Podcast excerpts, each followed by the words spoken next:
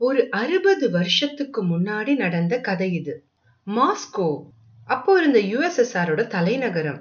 நல்ல பனி விழுற ஒரு ராத்திரி வேளையில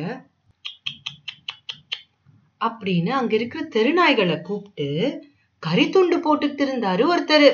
தெருநாய்களோட பாடு பாவம் தான் குளிரையும் சமாளிச்சுக்கிட்டு சாப்பாடையும் தேடிக்கிட்டு வாழ்க்கைய ஓட்டணும். கஷ்டமான விஷயம்தான். அப்ப யாராவது இப்படி வந்து கரித்துண்டு கொண்டு வந்து போட்டா எவ்வளோ சந்தோஷமா இருக்கும். ஆனாலும் இந்த நாய்கள் தயங்கி தயங்கி நிக்குது. கரித்துண்டுக்கு ஆசைப்பட்டு ஒரு ரெண்டு மூணு நாய்கள் மட்டும் முன்னாடி வந்தது. நல்ல ருசியான கரித்துண்ட கடிச்சு கடிச்சு சாப்பிட்டுட்டு இருந்தது. அப்போ இவர் நைசா பக்கத்துல போய் அதுல இருந்த ரெண்டு பெண் நாய்களை தடவி தடவி கொடுத்து டபக்குன்னு பிடிச்சிக்கிட்டாரு. பிடிச்சு தன்னோட பைக்குள்ள போட்டு கொண்டுட்டு போயிட்டாரு. அடக்கடவுளே யாரடா இவரு? தெருநாய்களை இப்படி பிடிச்சிட்டு போறாரே. ம் இவர் ஒரு சயின்டிஸ்ட் ஒரு டாப் சீக்ரெட் மிஷனுக்காக தான் இவருக்கு இந்த நாய்கள் தேவைப்படுது. அது என்ன சீக்ரெட் மிஷன் தெரியுமா? விண்வெளிக்கு மனுஷனை அனுப்பணும். யுஎஸ்எஸ்ஆருக்கும் யுஎஸ்ஏக்கும் கடுமையான போட்டி நடக்குது. யார் முதல்ல சேட்டிலைட் அனுப்புறது? யார் முதல்ல ஸ்பேஸுக்கு போறது? யார் முதல்ல சந்திரனுக்கு போறது? நீயா நானான்னு கடுமையான போட்டி நடக்குது. யுஎஸ்எஸ்ஆர் ஏற்கனவே ஒரு செயற்கைக்கோளை அனுப்பிருச்சு. ஸ்புட்னிக் அதோட பேரு. அது ஒரு பயங்கரமான வெற்றி யுஎஸ்எஸ்ஆருக்கு அடுத்த இலக்கு மனுஷனை ராக்கெட்ல ஏத்தி விண்வெளிக்கு அனுப்பி ஒரு சுற்றுவட்டார பாதையில பூமிய சுத்த வைக்கணும். ஆர்பிட் பண்ண வைக்கணும். ஆனா இது ரொம்பவே கஷ்டமான இலக்கு. ஸ்பேஸுக்கு போனா நமக்கு என்ன ஆகும்? நம்ம உடம்புல என்னென்ன பாதிப்புகள் ஏற்படும்? திரும்பி வேற வரணுமே. அது எவ்வளோ பெரிய காரியம்? சேட்டிலைட்னா அப்படியே விட்டுறலாம். மனுஷன் அப்படியே விட முடியுமா? பத்திரமா வீடுக்கு திரும்பி கொண்டு வர வேண்டாமா? இவ்வளோ இருக்கு. சயின்டிஸ்ட் எல்லாரும் யுஎஸ்எஸ்ஆர்லயும் சரி யுஎஸ்ஏலயும் சரி ரெண்டு நாட்டிலையும் அவ்வளோ ஆராய்ச்சி பண்றாங்க. யாரால மனுஷனை ஸ்பேஸுக்கு அனுப்ப முடியும்? கடுமையான போட்டி. அப்போதான் யுஎஸ்எஸ்ஆரோட சீஃப் டிசைன் என்ஜினியர் நாய்களோட உதவிய நாடுறாரு. மனுஷனை ஸ்பேஸுக்கு அனுப்புறதுக்கு முன்னாடி நாய்களை அனுப்பி டெஸ்ட் பண்ணலான்னு நினைக்கிறாரு. அதுக்காக தான் இந்த ரெண்டு நாய்களையும் இந்த சயின்டிஸ்ட் பிடிச்சிட்டு போறாரு. எங்க கூட்டிட்டு போனார் தெரியுமா? அவங்களுடைய ரிசர்ச் சென்டர் ஆராய்ச்சி மையத்துக்கு. அங்க போனா எல்லா சயின்டிஸ்டும் ரொம்ப ஆவலோட வந்து இந்த ரெண்டு நாய்களையும் பார்த்தாங்க. இந்த ரெண்டு நாய்களும் பார்க்கறதுக்கு ரொம்ப அழகா ரொம்ப குட்டியா ரொம்ப ஃப்ரெண்ட்லியா இருந்தது. எல்லா சயின்டிஸ்டுக்கும் பார்த்த உடனே இந்த ரெண்டு நாய்களையும் ரொம்ப பிடிச்சு போச்சு. நாய்களோட வெயிட்டு ஹைட்டு எல்லாத்தையும் செக் பண்ணி பார்த்துட்டு இந்த நாய்கள் நம்ம மிஷனுக்கு ரொம்ப பொருத்தமா இருப்பாங்கன்னு ரொம்ப சந்தோஷப்பட்டுட்டு இருந்தாங்க. அப்போதான் அந்த மிஷனோட சீஃப் டிசைனர் அங்க வந்தாரு. அவருக்கும் இந்த நாய்களை ரொம்ப பிடிச்சு போச்சு. அந்த நாய்களை அப்படியே தூக்கி கொஞ்சி பெல்கா ஸ்ட்ரெல்கா அப்படின்னு பேர் வச்சாரு. அந்த ஆராய்ச்சி மையத்துல ஏற்கனவே ஒரு அஞ்சாறு நாய்கள் இருந்தது. ஆனாலும் பெல்கா ஸ்ட்ரெல்கா ரொம்ப ஸ்பெஷல் ஏன்னா அவங்க செய்ய போற காரியம் அப்படி. யாருமே இதுவரைக்கும் செய்ய முடியாததை இவங்க ரெண்டு பேரும் இப்ப செய்ய போறாங்க. ம் ஆமா விண்வெளிக்கு போக போறாங்க. ஆனா பெல்கா ஸ்ட்ரெல்காக்கு முன்னாடியே ஒரு பத்து பதினஞ்சு நாய்கள் விண்வெளிக்கு போயிருக்காங்க. அதுல பாதி திரும்பியும் வந்திருக்காங்க. அப்பவும் ஏன் பெல்கா ஸ்ட்ரெல்கா போக போற மிஷன் ரொம்ப முக்கியமானதுன்னு சொல்றாங்க? ம் ஏன்னா பெல்கா ஸ்ட்ரெல்கா போறதுக்கு முன்னாடி நிறைய நாய்கள் போயிருக்கு. ஆனா அவங்க போனது எல்லாமே சப் ஆர்பிட்டால் ஃப்ளைட் பெல்கா போக போறது ஆர்பிட்டால் ஃப்ளைட் அது என்ன ஆர்பிட்டால் ஃப்ளைட்டு சப் ஃப்ளைட்டு ம் நான் சொல்றேன். இப்போ நீங்க ராக்கெட்ல ஏறி வானத்தை நோக்கி நேரா போய்கிட்டே இருக்கிறீங்கன்னு வச்சுக்கலாம். நூறு கிலோமீட்டர் வரும்போது கர்மன் லைன் அப்படின்னு சயின்டிஸ்ட் ஒன்று சொல்றாங்க. அந்த நூறு கிலோமீட்டர் கர்மன் லைனை தாண்டின உடனே நீங்க ஸ்பேஸுக்கு போயிட்டீங்கன்னு அர்த்தம். அதுக்கு மேலேயும் போகலாம். உங்க ராக்கெட்ல எவ்வளோ எரிபொருள் இருக்கோ அவ்வளோ நேரம் நீங்க மேல போய்கிட்டே இருக்கலாம். ஆனா அதுக்கப்புறம் எரிபொருள் எல்லாம் முடிஞ்சு போனதுக்கு அப்புறம் மறுபடி நீங்க கீழே விழுந்துதான் ஆகணும். நல்ல அழகா பாராஷூட்ல வந்து தரையிறங்கிக்கலாம். இதுதான் சப் ஆர்பிட்டால் ஃபிளைட் பெல்கா ஸ்ட்ரெல்காக்கு முன்னாடி போன எல்லா நாய்களும் இந்த மாதிரி சப் ஆர்பிட்டால் ஃபிளைட்ல தான் போனாங்க. ஆனால் ஆர்பிட்டால் ஃப்ளைட்னா நம்மளுடைய ராக்கெட் பயங்கர வேகத்துல போகணும். ஆர்பிட்டால் வெலாசிட்டின்னு சொல்லுவாங்க அந்த வேகத்துல நீங்க போனீங்கன்னா தான் பூமியோட கிராவிட்டில இருந்து தப்பிச்சு பூமிய சுற்றி வரலாம். ஆர்பிட் பண்ணலாம். எத்தனை தடவை வேணுமோ நீங்க பூமிய சுற்றி சுற்றி வரலாம். இப்போ பெல்கா ஸ்ட்ரெல்கா செய்ய போறது இதுதான் ஆர்பிட்டால் ஃபிளைட் ஆனாலும் பெல்கா ஸ்ட்ரெல்கா போறதுக்கு முன்னாடியே ஆர்பிட்டால் ஃபிளைட்ல இன்னொரு ஒரு நாய் போச்சு. அதோட பேரு லைக்கா லைக்காவோட ஆர்பிட்டால் ஃப்ளைட்டுக்கு தேவைப்படுற ஒரு சக்தி வாய்ந்த ராக்கெட்டை கண்டுபிடிச்சிருந்தாங்க. இருந்தது அது. அந்த ராக்கெட்டால ரொம்ப வேகமா போய் லைக்காவை ஆர்பிட்ல கொண்டு வைக்க முடியும்.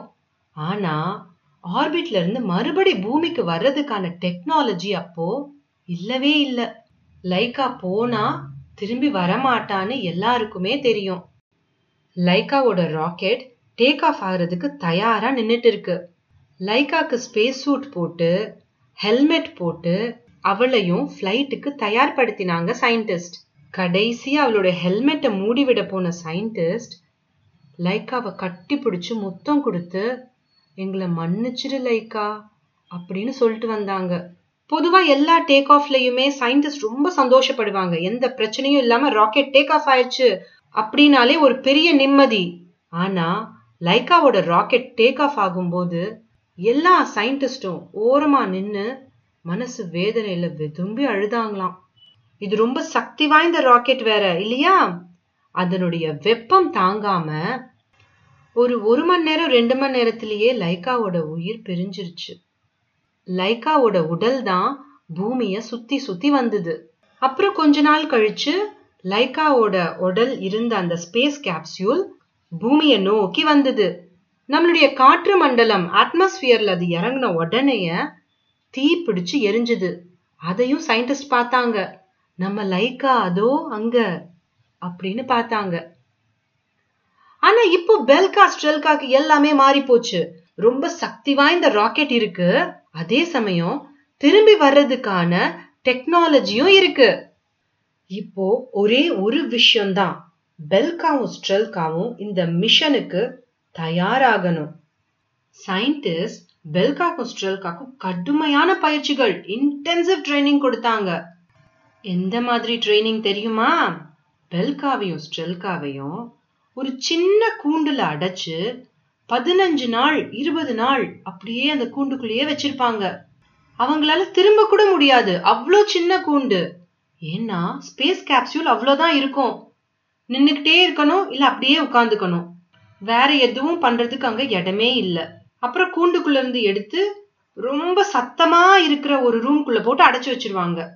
ஏன்னா காதை அடைக்கிற அந்த ராக்கெட்டோட சத்தத்துக்கு அவங்க பழகிக்கணும். அதுக்காக. அப்புறம் ஆர்பிட்ல சுத்தும் போது அப்படியே தலை சுத்தும். அதுக்கும் அவங்க பழகிக்கணும்ல. அதனால ராட்டினத்துல வச்சு சுத்தி விட்டுக்கிட்டே இருப்பாங்க. அதுக்கப்புறம் ராக்கெட்ல போகும்போது அப்படியே வைப்ரேட் ஆகும். அதையும் அவங்க பழகிக்கணும்ல. அதுக்காக ஒரு மெஷின்ல வச்சு வைப்ரேட் பண்ணி விட்டுக்கிட்டே இருப்பாங்க.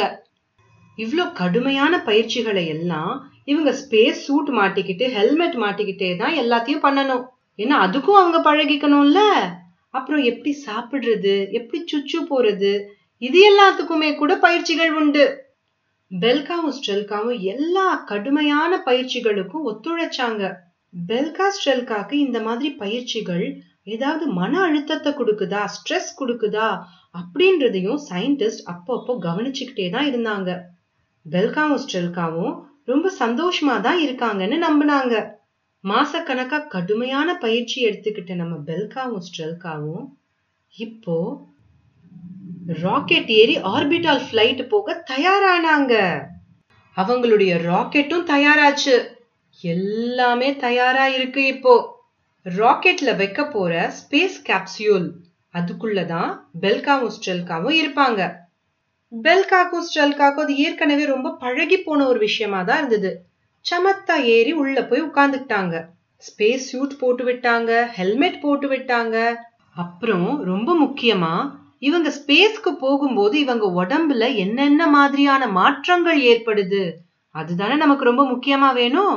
அப்ப அதெல்லாம் சோதிக்கிறதுக்காக நிறைய மெடிக்கல் இன்ஸ்ட்ருமெண்ட்ஸ் இதய துடிப்பை கண்காணிக்கிறதுக்கு பல்ஸ் ரேட் அதை கண்காணிக்கிறதுக்கு அப்படின்னு நிறைய மெடிக்கல் இன்ஸ்ட்ருமெண்ட்ஸ் அதையும் அவங்க உடம்பு மேல மாட்டி விட்டாங்க. அது போக அவங்க எப்படி இருக்காங்க அப்படின்னு பாக்குறதுக்காக ஒரு கேமராவும் செட் பண்ணாங்க. பெல்காவும் ஸ்ட்ரெல்காவும் இருக்கிற அந்த ஸ்பேஸ் கேப்சூல கொண்டு ராக்கெட்ல ஏத்தி வச்சுட்டாங்க. இப்போ ராக்கெட் பறக்கிறதுக்கு தயாரா இருக்கு. கவுண்ட் டவுன் முடிய போகுது. Three two one zero rocket பறந்துருச்சு. எல்லா சயின்டிஸ்டும் கொண்டாடுறாங்க. ராக்கெட் பத்திரமா கிளம்பிருச்சு. உள்ள பெல்காவும் ஸ்ட்ரெல்காவும் என்ன நிலைமையில இருக்காங்க? காதை கிழிக்கிற அந்த சத்தம் பெல்காவும் ஸ்ட்ரெல்காவும் என்னதான் இதுக்கு பழகி போயிருந்தாலும் ரொம்ப கஷ்டப்பட்டாங்க. கர்மான் லைனை தாண்டி அவங்களுடைய ராக்கெட் பறந்து போச்சு. வேகமா போச்சு. இன்னும் ரொம்ப தூரம் போச்சு. பெல்காவும் ஸ்ட்ரெல்காவும் ஸ்பேஸ்ல இருக்கக்கூடிய அந்த வெயிட்லெஸ்னஸ் அதை அனுபவிக்க ஆரம்பிச்சாங்க. இதய துடிப்பெல்லாம் சீரா தான் இருக்கான்னு அப்பப்போ கண்காணிச்சுக்கிட்டே இருந்தாங்க சயின்டிஸ்ட் கொஞ்ச நேரத்துல ராக்கெட் அவங்கள ஆர்பிட்ல கொண்டு போய் விட்டுருச்சு. இப்போ இவங்க பூமிய சுத்த ஆரம்பிச்சிட்டாங்க. என்னதான் பெரிய பெரிய ராட்டினங்கள்ல சுத்தி இருந்தாலும் இப்போ இந்த ஆர்பிட்ல சுத்தும் போது பெல்காக்கும் ஸ்ட்ரெல்காக்கும் ரொம்ப முடியல. ரெண்டு பேரும் வாந்தி எடுக்கிறாங்க. ஆனா கொஞ்ச நேரத்துல அவங்க இதுக்கும் பழகிக்கிட்டாங்க. பதினேழு தடவை அவங்க பூமிய சுத்தி வந்தாங்க. அப்புறமா அவங்களுடைய ஸ்பேஸ் கேப்சியூல பூமியை நோக்கி வர வச்சாங்க சயின்டிஸ்ட் ஒளியோட வேகத்தை விட அதிகமான வேகத்துல ஸ்ட்ரெல்காவும் பெல்காவும் பூமியை நோக்கி வந்துட்டு இருந்தாங்க. வந்துகிட்டே இருக்கும்போது அவங்களுடைய பாராஷூட் விரிஞ்சுது. டக்குன்னு மேல யாரோ பிடிச்சு இழுத்த மாதிரி உடம்பெல்லாம் வலிச்சிருக்கும். அதுக்கப்புறம் மெதுவா விழ ஆரம்பிச்சது. பூமிக்கு பக்கத்துல வர வர இன்னும் ஒரு மூணு பாராஷூட் விரிஞ்சுது. மெதுவா வந்து தரையிறங்குனாங்க. கம்ப்யூட்டர்ஸோட உதவியினால இங்கதான் இவங்க தரையிறங்குவாங்கன்னு கணிச்சு வச்சிருந்தாங்க சயின்டிஸ்ட் அந்த இடத்துக்கு ஓடி போய் பெல்காவும் ஸ்ட்ரெல்காவும் இருந்த ஸ்பேஸ் கேப்சியூல திறந்து பார்த்தாங்க. உள்ள பெல்காவும் ஸ்ட்ரெல்காவும் ஓ ஓ ஓ ஓ அப்படின்னு சொல்லிக்கிட்டு வாழை ஆட்டிக்கிட்டு சந்தோஷமா இருந்தாங்க. ஒரு நாள் முழுக்க விண்வெளியில இருந்துட்டு பூமிக்கு திரும்பின பெல்காவும் ஸ்ட்ரெல்காவும் விண்வெளி வீரர்களா ஆனாங்க. ஆஹாஹா விண்வெளி வீராங்கனைகளா ஆனாங்க. உலகமே அவங்கள கொண்டாடுச்சு. பெல்காவும் ஸ்ட்ரெல்காவும் கொடுத்த நம்பிக்கையில மனுஷனும் ராக்கெட்ல ஏறி விண்வெளிக்கு போய் பூமிய சுத்தினான். யூரி ககரன் அவர்தான் விண்வெளிக்கு போய் பூமிய வலம் வந்த முதல் விண்வெளி வீரர். ஸ்ட்ரெல்காக்கு ஒரு குட்டி பிறந்தது. அந்த குட்டிய ரஷ்ய ஜனாதிபதி அமெரிக்க ஜனாதிபதிக்கு கொடுத்தாரு. அன்பளிப்பா. அதோட பேரு புஷிங்கா புஷிங்கா வெள்ளை மாளிகையில தான் வளர்ந்து வந்தது. ஒரு கட்டத்துல அமெரிக்காவுக்கும் ரஷ்யாவுக்கும் போர் மூளுற அபாயம் இருந்தது. கியூபன் மிசைல் கிரைசிஸ்னு வரலாற்றுல அதை சொல்லுவாங்க. அப்போ இந்த புஷிங்கா தான் அமைதி தூதுவரா செயல்பட்டுதான். எவ்வளோ அழகா இருக்குல்ல? மனுஷனோட ஆர்வத்துக்கு அளவே இல்லை. எவ்வளவுதான் ஆராய்ச்சி பண்ணி பார்த்தாலும் நம்ம பூமிய மாதிரி ஒரு பாதுகாப்பான இடம் இந்த முழு பிரபஞ்சத்திலயுமே எங்கேயுமே இல்ல. ஆனாலும் இந்த மனுஷனுக்கு இந்த பூமியை விட்டுட்டு வெளி உலகத்துக்கு போய் ஒரு இருப்பிடத்தை தேடணும்னு ஆசைப்படுறான். மனுஷனோட ஆசைக்காக மனுஷனோட உற்ற நண்பனான நாய் எங்கேனாலும் கூடவே வரும். அது செவ்வாயா இருந்தாலும் சரி சந்திரனா இருந்தாலும் சரி. அடுத்த வாரம் இன்னொரு கதையோட உங்களை சந்திக்கிறேன். வணக்கம்.